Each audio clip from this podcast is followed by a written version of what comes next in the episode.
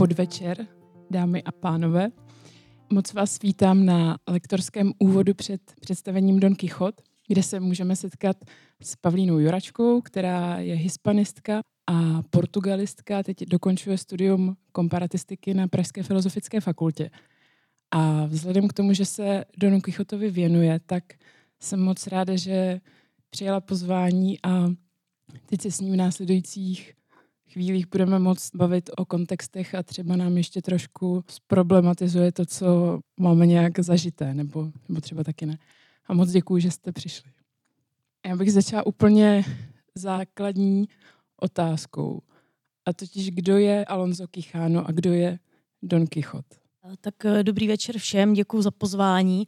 Je to vlastně mm, klíčová otázka, protože na té postavě Alonsa Kichána stojí vlastně celý román.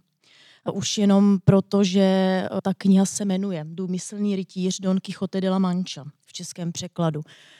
Alonso Kichano je literární postava, kterou řekněme, vymyslel Cervantes a se kterou se setkáváme eh, od první části, eh, od první knihy Don Quixote. Ale tato postava postupně mění jména a my to na začátku ani nevíme. On je to Don, eh, on je to Alonso Quijano, někdy taky se uvádí Quesada, někdy Kecháda, a možná pro, pro českého čtenáře eh, to zůstává trošku zatemněné, protože znalci španělštiny anebo vůbec jako rodilému mluvčímu to bude evokovat, eh, řekněme, takové slovní hříčky ať už kesáda od slova keso, sír, nebo eh, kechána, kecharse, stěžovat si a vytváří to ať už komickou paralelu, anebo eh, nějakou historickou aluzi. No a tak, eh, když se shodneme na tom, že je to Alonso Quijano, o něm se tam asi tak nejčastěji na začátku mluví, tak tady ta literární postava se nakonec eh, rozhodne, že si dá ze své vlastní svobodné vůle jméno Don Quixote. Takže na otázku, kdo je Alonso Quijano a kdo je Don Quixote, je to vlastně těžké říct, protože je to jednak postava, kterou vymýšlí Cervantes a jednak je to sám Alonso Quijano, který se konstituje jako další možná postava tím, že se nazve Don Quixote. A už jenom to přízvisko eh, Kichote nám zase může evokovat další tradici, což je eh, bohatá tradice rytířských románů a řekněme ta přípona Ote, Kichote, tak eh, mm, můžeme vzpomenout třeba na, na rytířský román, kde vystupuje rytíř Lansarote. Jo, takže je to i takto uh, chytře navázáno nejenom tím, že teda Alonso Kichano, vášnivý čtenář nejen rytířských románů, ale taky bohatého repertoáru dalších titulů, možná se k tomu ještě dostaneme, tak uh, se rozhodne tedy být někým jiným. A to je vlastně taková dvojí role v tom románu. Eh, je to Alonso Quijano, ale zároveň tedy vědomně a z vlastní vůle Don Quixote. A jakou roli máte v tom románu akt pojmenování? Protože vlastně i tímhle, co si teď říkala, my se známe, proto se budeme tykat, snad to vás to nějak ne, nepohorší, tak tímhle asi mně připadá, že že Kichote tvoří vlastní svět, že tím, že dává jména, že pojmenuje svého koně a pojmenuje svou milou a, a Kicháno se stane Kichotem, takže že se konstituuje, že se tvoří svět, tak jaký, jestli tam ještě vnímáš nějakou uh, další vrstvu. Určitě, přesně tak, on si tvoří svět, ale není to uh, vlastně svět, který by byl, řekněme, nějak um, jako čistě subjektivní, v tom smyslu, že by byl čistě vymyšlený. On navazuje na nějakou tradici. V podstatě chce oprášit to, co eh, ve Španělsku, řekněme, eh, v první polovině a eh, ještě i dříve má to bohatou tradici po několik staletí, ale řekněme, že, že navazuje na, na rytířské romány, které během toho 16. století byly, byly hodně čtené, ale navazuje na ně ve chvíli, kdy už co se týče rytířů jako takových, my vidíme hned na začátku, uh, tuším, že je to v první kapitole, že uh, on vlastně uh, sahá po staré zbroji, po svých pradědečcích, která je někde v koutě, už, už potažená mechem. Takže on vlastně ve své době se snaží když to řeknu velmi obecně, vzkřísit nějaký ideál, který ale už ve své době, řekněme, není v té podobě, v níž byl už platný. A možná tam právě nastává konfrontace potom i s okolím, které nejprve tomu jednání vůbec nerozumí. Proč uh, chce obléct staré brnění a vyjet uh, na velmi starém koni, který se jmenuje Rosinante, což nám zase evokuje, že byl už starý dřív, než ještě byl takže zase taková uh, vlastně komické jméno, které možná v té češtině se trošku ztratí, ale ale Don Quixote vytrvá a vlastně, jak, jak ty jsi to říkala, tak eh, ten svůj svět si konstituje, ale je to spíš jakési odražení od tradice, která tam je přítomná. Ačkoliv pro spoustu postav je to něco už eh, odžitého, vyprahlého, starého, ale on to, řekněme, oprašuje stejně jako to brnění, tak i všechna ta jména a v podstatě si z té tradice vybírá, řekněme, na první dobrou ty prvky, které eh, nám můžou připadat povrchní. Třeba to, že dá si jméno podle, která navazuje na další postavy. Uh, oblékne si zbroj, která asi tak nějak v té době uh, mohla vypadat, tak on si to z těch knih představuje. Ale tím, jak se chová a jak jedná ve světě, kde vlastně možná ty rytířské ideály uh, dávno právě nejsou, tak z té tradice si nese to nejlepší a ten jeho svět potom obohacuje i ty ostatní. Jo, jo, chtěla jsem se zeptat na otázku toho žánru, protože vím, že ty vždycky vyvracíš to, že je to jenom parodie na rytířské romány. A zároveň teď už si, teď myslím, že, že už si udělala takový krok stranou, tak ještě mohli bychom to doplnit. Nejen, že, že tedy vychází z nich a bere si to staré brnění, ale už ho používá v, jiné, v jiných kulisách, ale vychází třeba ve chvíli, kdy, kdy on se snaží potkat tu svou milou, která není vůbec jeho a ona ho pošle pryč, tak, tak on vyznává si, že se narodil se, se srdcem hledajícím a stále neukojeným, tak což prostě odkazuje zase už na nějaký motiv poutníka a vlastně celá ta jeho cesta eh, může být nějakou barokní cestou k sobě samému. Tak v čem je to nové? V čem, v čem vnímáš ten, ten přesah? Přesně tak. Motiv cesty, nebo, nebo spíš eh, i ty aspekty, které jsem vyjmenovala, tak můžou působit jako právě to, řekněme, až slepé a vehementní následování tradice kdy on opravdu prostě se chová tak, jak to vyčetl z rytířských knih zároveň, ale si můžeme uvědomit, že tak, jak to vyčetl z rytířských knih, to znamená, že je to nějaká jeho taky subjektivní prostě uh, selekce určitých románů, protože my vlastně, tuším, v šesté kapitole prvního dílu čteme o té jeho knihovně, kde probíhá jakési třídění uh, Don Quixotovy knihovny. Děje se tak proto, že Don Quixote se vrací po neúspěšné uh, výpravě a právě jeho přátelé, tamní farář a bradholič nebo, nebo uh, barbíř, nebo jak bychom to nazvali, tak se pokouší tu jeho knihovnu vlastně vytřídit a komentují ta díla.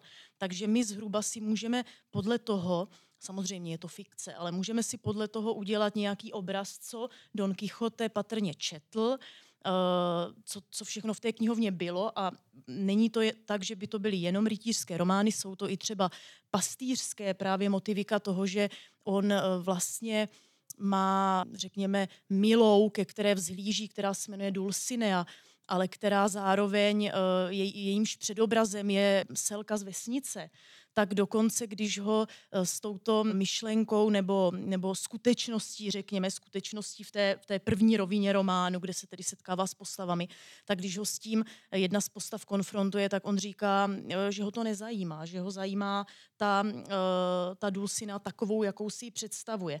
A právě v něčem bychom vlastně mohli uvažovat o, o tom jeho přístupu jako o jakési představě, která ale vychází z, z nějaké tradice, ale zároveň tu tradici, eh, nechci říct, paroduje. V něčem určitě ano, ale je to parodie s myšlenkou, parodie s hloubkou.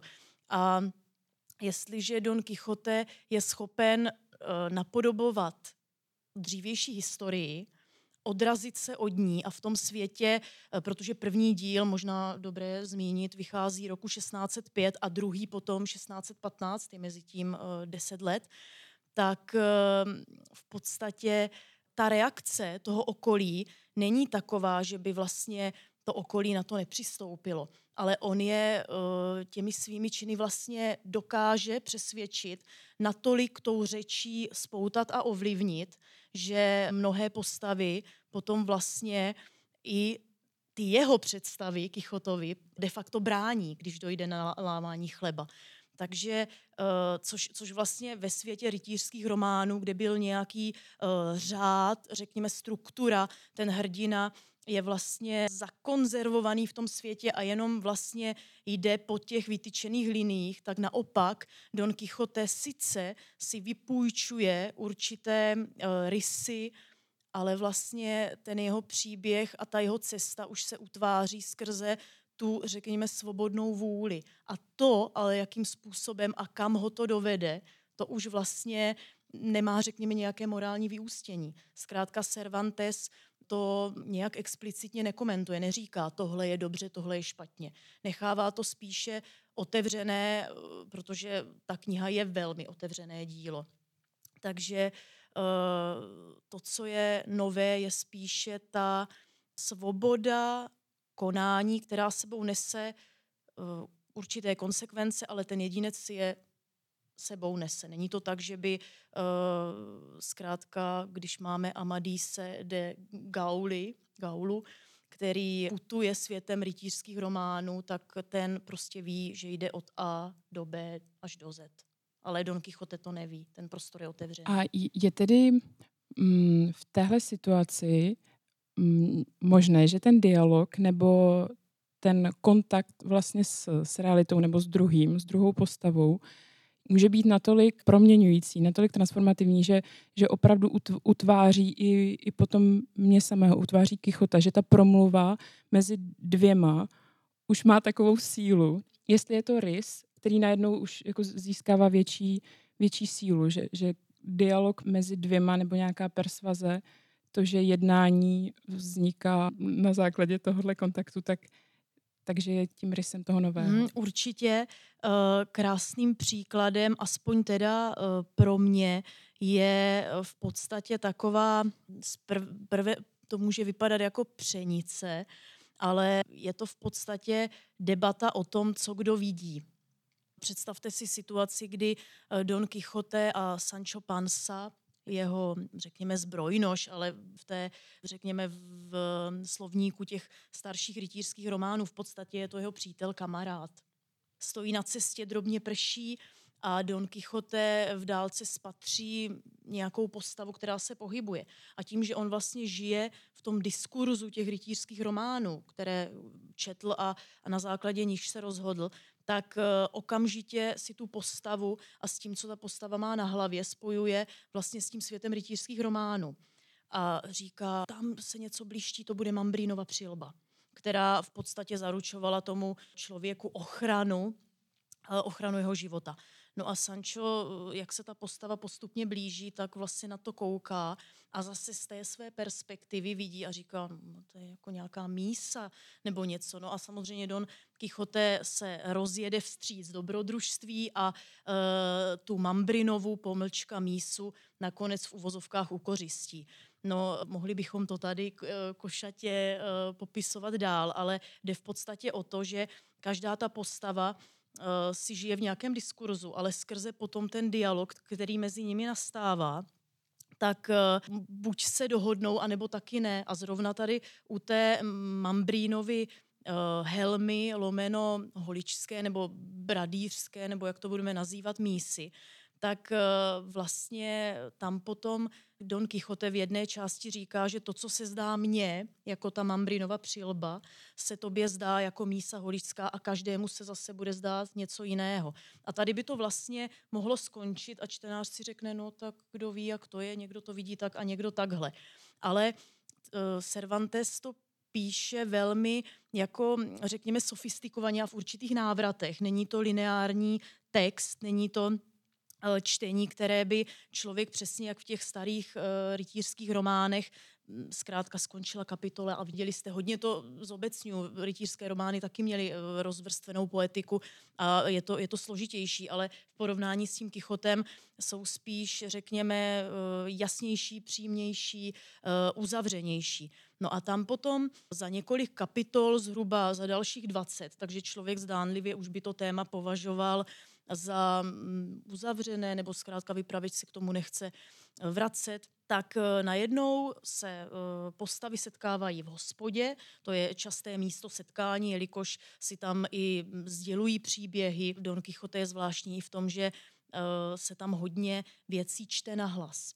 Takže když si člověk otevře předmluvu k prvnímu dílu a je tam napsáno čtenáři, jenž máš dosti volného času, tak to je sice pravda, ale je to předmluva, ale je to i pro posluchače, jenž máš dosti volného času.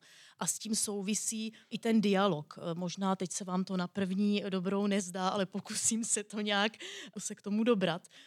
Jde o to, že zkrátka za těch zhruba 20 kapitol se dostáváme do té hospody, eh, Don Quixote a Sancho tam zkrátka pobývají ještě s dalšími přáteli, no a najednou se tam objeví tady ten okradený brat Holič.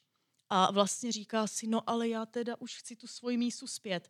A zase opět se strhne přenice, co to tedy je, jestli Mambrínova přilba nebo holičská mísa. A za Dona Kichota se postaví jeho přátelé. Protože, a teď už si můžeme klást otázku, někdo, si možná, někdo se chce možná smát, někdo ale třeba Donu Kichotovi věří. No a celkově to shrne Sancho tím, že řekne, že je to přilbomísa, takzvané basielmo. Takže on spojí ty dvě reality, Dona Kichota a svoji vlastní. Tím vzniká, řekněme, nějaké uh, nové slovo, nová realita, která jakoby symbolicky spojuje, ať už skrze ten dialog, ale vlastně i postupem času a skrze to, že ty postavy se poslouchají navzájem.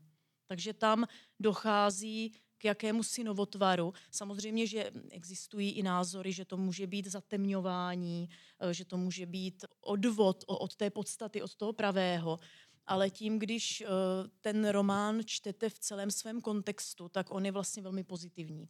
A to v tom, že ti lidé, i když se tam třeba na některých věcech nezhodnou, tak se ale vždycky ty postavy nějak poslouchají a třeba se napřed poperou, ale potom si to nějakým způsobem pojmenují. A tady je to právě pojmenováno tím, uh, tou přilbomísou nebo uh, pasielmem.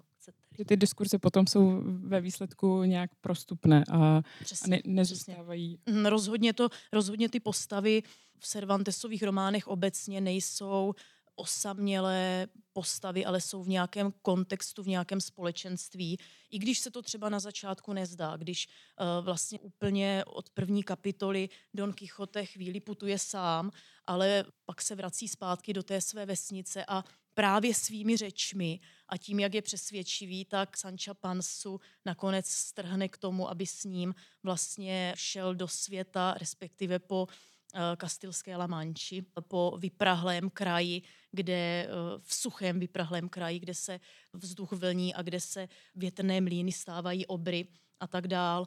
Ale je to velmi zajímavé, protože nechci teda prozrazovat, jak, jak Don Quixote končí, ale tak jenom naznačím, vlastně, když už jsme v druhém díle úplně na konci, tak uh, Sancho sám přemlouvá Dona Quixota k jisté imitaci a říká, Eh, pojďte, pane, staneme se teď pastýři. Takže nějaká jako touha k realizaci uh, něčeho z vlastní vůle se potom přenáší vlastně i z toho Kichota na jiné postavy a on je tím, uh, řekněme, ovlivnil. To, to je super, super. Já bych ještě se zastavila právě u tohle novotvaru, který ten Sancho vlastně přináší. A jaké je to jeho přátelství, ten vztah s, eh, s Kichotem? Protože jestliže z něj může vzniknout přebomísa, což je jenom jeden obraz, ale vlastně nám jako rozkrývá dost členitou eh, krajinu a, a možnosti toho kontaktu, tak jaké mají přátelství? Co to je za vztah? To je dobrá otázka. Je to v podstatě vztah plný jako porozumění, zároveň i sebezapření, protože Sančovi se mnohdy dějí věci, do kterých ho právě přivádějí řeči Dona Kichota, ale Sancho zase, eh, on není nějakým, řekněme, středověkým panošem, který je v pevném společenském řádu a nemůže z něho. Eh, je to svobodný člověk, který se k tomu rozhodl. Takže, nebo svobodná postava, která se tomu rozhodla. Takže ačkoliv na ta dobrodružství Dona Kichota přistupuje, tak to dělá z vlastní vůle. A ačkoliv třeba z začátku lituje, nebo tomu nevěří, nebo uh, se třeba i bojí, nebo se nechce pustit do nějakých dobrodružství, tak vlastně uh, ve finále se to přetavuje do velkého dobrodružství, proti němuž on vlastně nijak uh, jako nevystupuje pesimisticky, nebo s nechutí, nebo, nebo s pachutí. Tak možná. Je ten, je ten Cervantesovský svět nějak divadelní? Vidíš tam... Ano, Cervantesův svět je hodně divadelní. Zase ta, ta Cervantesovská kritika a vůbec tradice toho uvažování je eh, velmi bohatá. Don Quixote se interpretuje v podstatě, nebo komentuje podstatě uh, od začátku svého vydání, takže tady máme prostě nějakou uh, více jak 400 letou tradici, kterou, když si člověk prochází, tak samozřejmě každá ta kritika, která ho aktualizuje nebo která se i snaží některé věci vykládat, tak samozřejmě je i poplatná své době, to, to, je, to je jasné. Takže byly určité tendence třeba v 80. 90. letech vykládat Dona Kichota z pohledu třeba karnevalové kultury tak jak ji eh, nastínil Bachtin. Ale co je podle mě důležité, není úplně hledat nějaké karnevalové prvky, protože přece jenom Cervantesův román už je trošku někde jinde. Vychází, vychází na začátku 17. století, když samozřejmě kořeny a to, kdy to Cervantes eh, všechno psal, jsou někdy ke konci 16. století. Ale to, co je tam, řekněme, divadelní, tak eh, je určitě příběh, kdy Sancho získává fiktivní ostrov Baratáriu, eh, kde může vládnout. Asi nemusím tady úplně dopodrobná eh, líčit ten děj. Věřím, že potom rádi po knize sáhnete sami a přečtěte, přečtete si. Ale v podstatě my jako čtenáři před, nebo takhle, vypravěč před nás jako před čtenáře najednou staví opravdu obraz divadla, který se ale uskutečňuje v románu. Co to znamená? My vidíme obecenstvo, které se programově posmívá Sančovi, který je vystaven posměchu, má vládnout, on jediný to myslí vážně a kolem něho se všichni smějí. Ale Cervantes tím, jak to píše a tou poetikou, to vlastně v něčem obrací a ukazuje nám, že sice ty postavy se smějí, ale ten čtenář vlastně vidí ten původ a to, co je tam skryté. A je to právě skrze ty obrazy, které vy jako čtenáři jste schopni si vizualizovat přesně, jako by, ty, jako by to byly scény na divadle. Je to neskutečně imaginativní a popsáno tak, často se tam říká, někdo něco řekl, někdo se nějak tvářil, někdo měl masku. Takže v podstatě i docela explicitně je to tam naznačeno. A opět, není tam nějaké rozřešení, že najednou se všechny postavy poučí. Ne. Eh, Cervantes do toho psaní a do toho románu, respektive on počítal i se čtenářem a on to rozuzlení nechává přímo na těch svých čtenářích, potažmo v uvozovkách posluchačích. Protože, jak říkám, ten román byl často i čten na veřejných místech, protože v té době vlastnictví knihy mm, bylo to velmi drahé. Takže je to psáno opravdu tak, aby i ti posluchači si to vlastně mohli vizualizovat. Takže to asi bych řekla, že to téma divadla je tam přítomné jak v té výstavbě jako takové, že vy si to můžete vizualizovat, anebo taky i v té tematice vůbec toho svět jako divadlo, kde vlastně uh, se určitá část v uvozovkách publika stává herci a my jsme to publikum, ať už jsme my čtenáři, anebo my posluchači. Jak tam promlouvá tělo? Jsou tam nějaké, nějaké metafory živé nebo nějak zvláštní situace, zvláštní v kontextu toho, co, co potom uh, ten kánon nebo literatura nesla dál. Uh, něco, co bys vypíchla, nějaká uh, něco zajímavého? Tak možná už jenom zase, když se dostaneme k základním postavám, což je Don Quixote a Sancho, Eh, mimochodem Sancho Pansa, to Pansa je v podstatě zase pro eh, španělského čtenáře mnohem průsvitnější, i když samozřejmě ten text, ten jazyk stárne, je to španělština 17. století, tak Pansa je břicho. Sancho je obtloustlý, je to v podstatě člověk, který uh, se rád nají, to tam ostatně je taky tematizováno.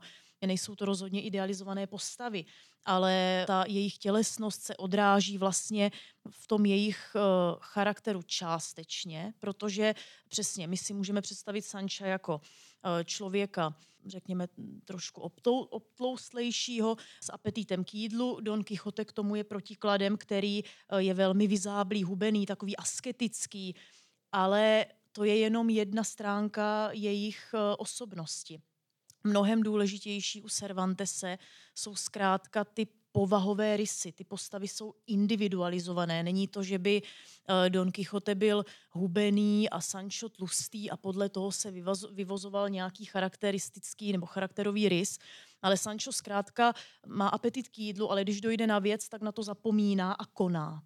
Takže tak na první dobrou bych asi odpověděla, co se týče toho těla. Jinak samozřejmě barvité popisy i třeba eh, oblečení, což zase může souviset, nebo s oděvy, což může souviset zase s tou divadelností, jsou třeba eh, při svatbě Kamačově, což je taky velmi zajímavá příhoda, která se tam odehraje. Jsou tam eh, bohaté hostiny jídla a pití, popisy oděvů, ale zároveň, když jsem zmínila tu bohatou hostinu, tak zrovna u toho příběhu, kdy, kdy Sancho se stává tím vládcem, jak jsme se bavili před chvílí, tak eh, tam se taky objevují bohaté hostiny, ale z té hostiny nikdo nic neokusí. Je to jenom na oko, což je zase ta divadelnost. Takže v tom Cervantesově románu rozhodně to téma, že něco se zdá zdání, takové to, co potom známe u Calderona, život je sen, Eh,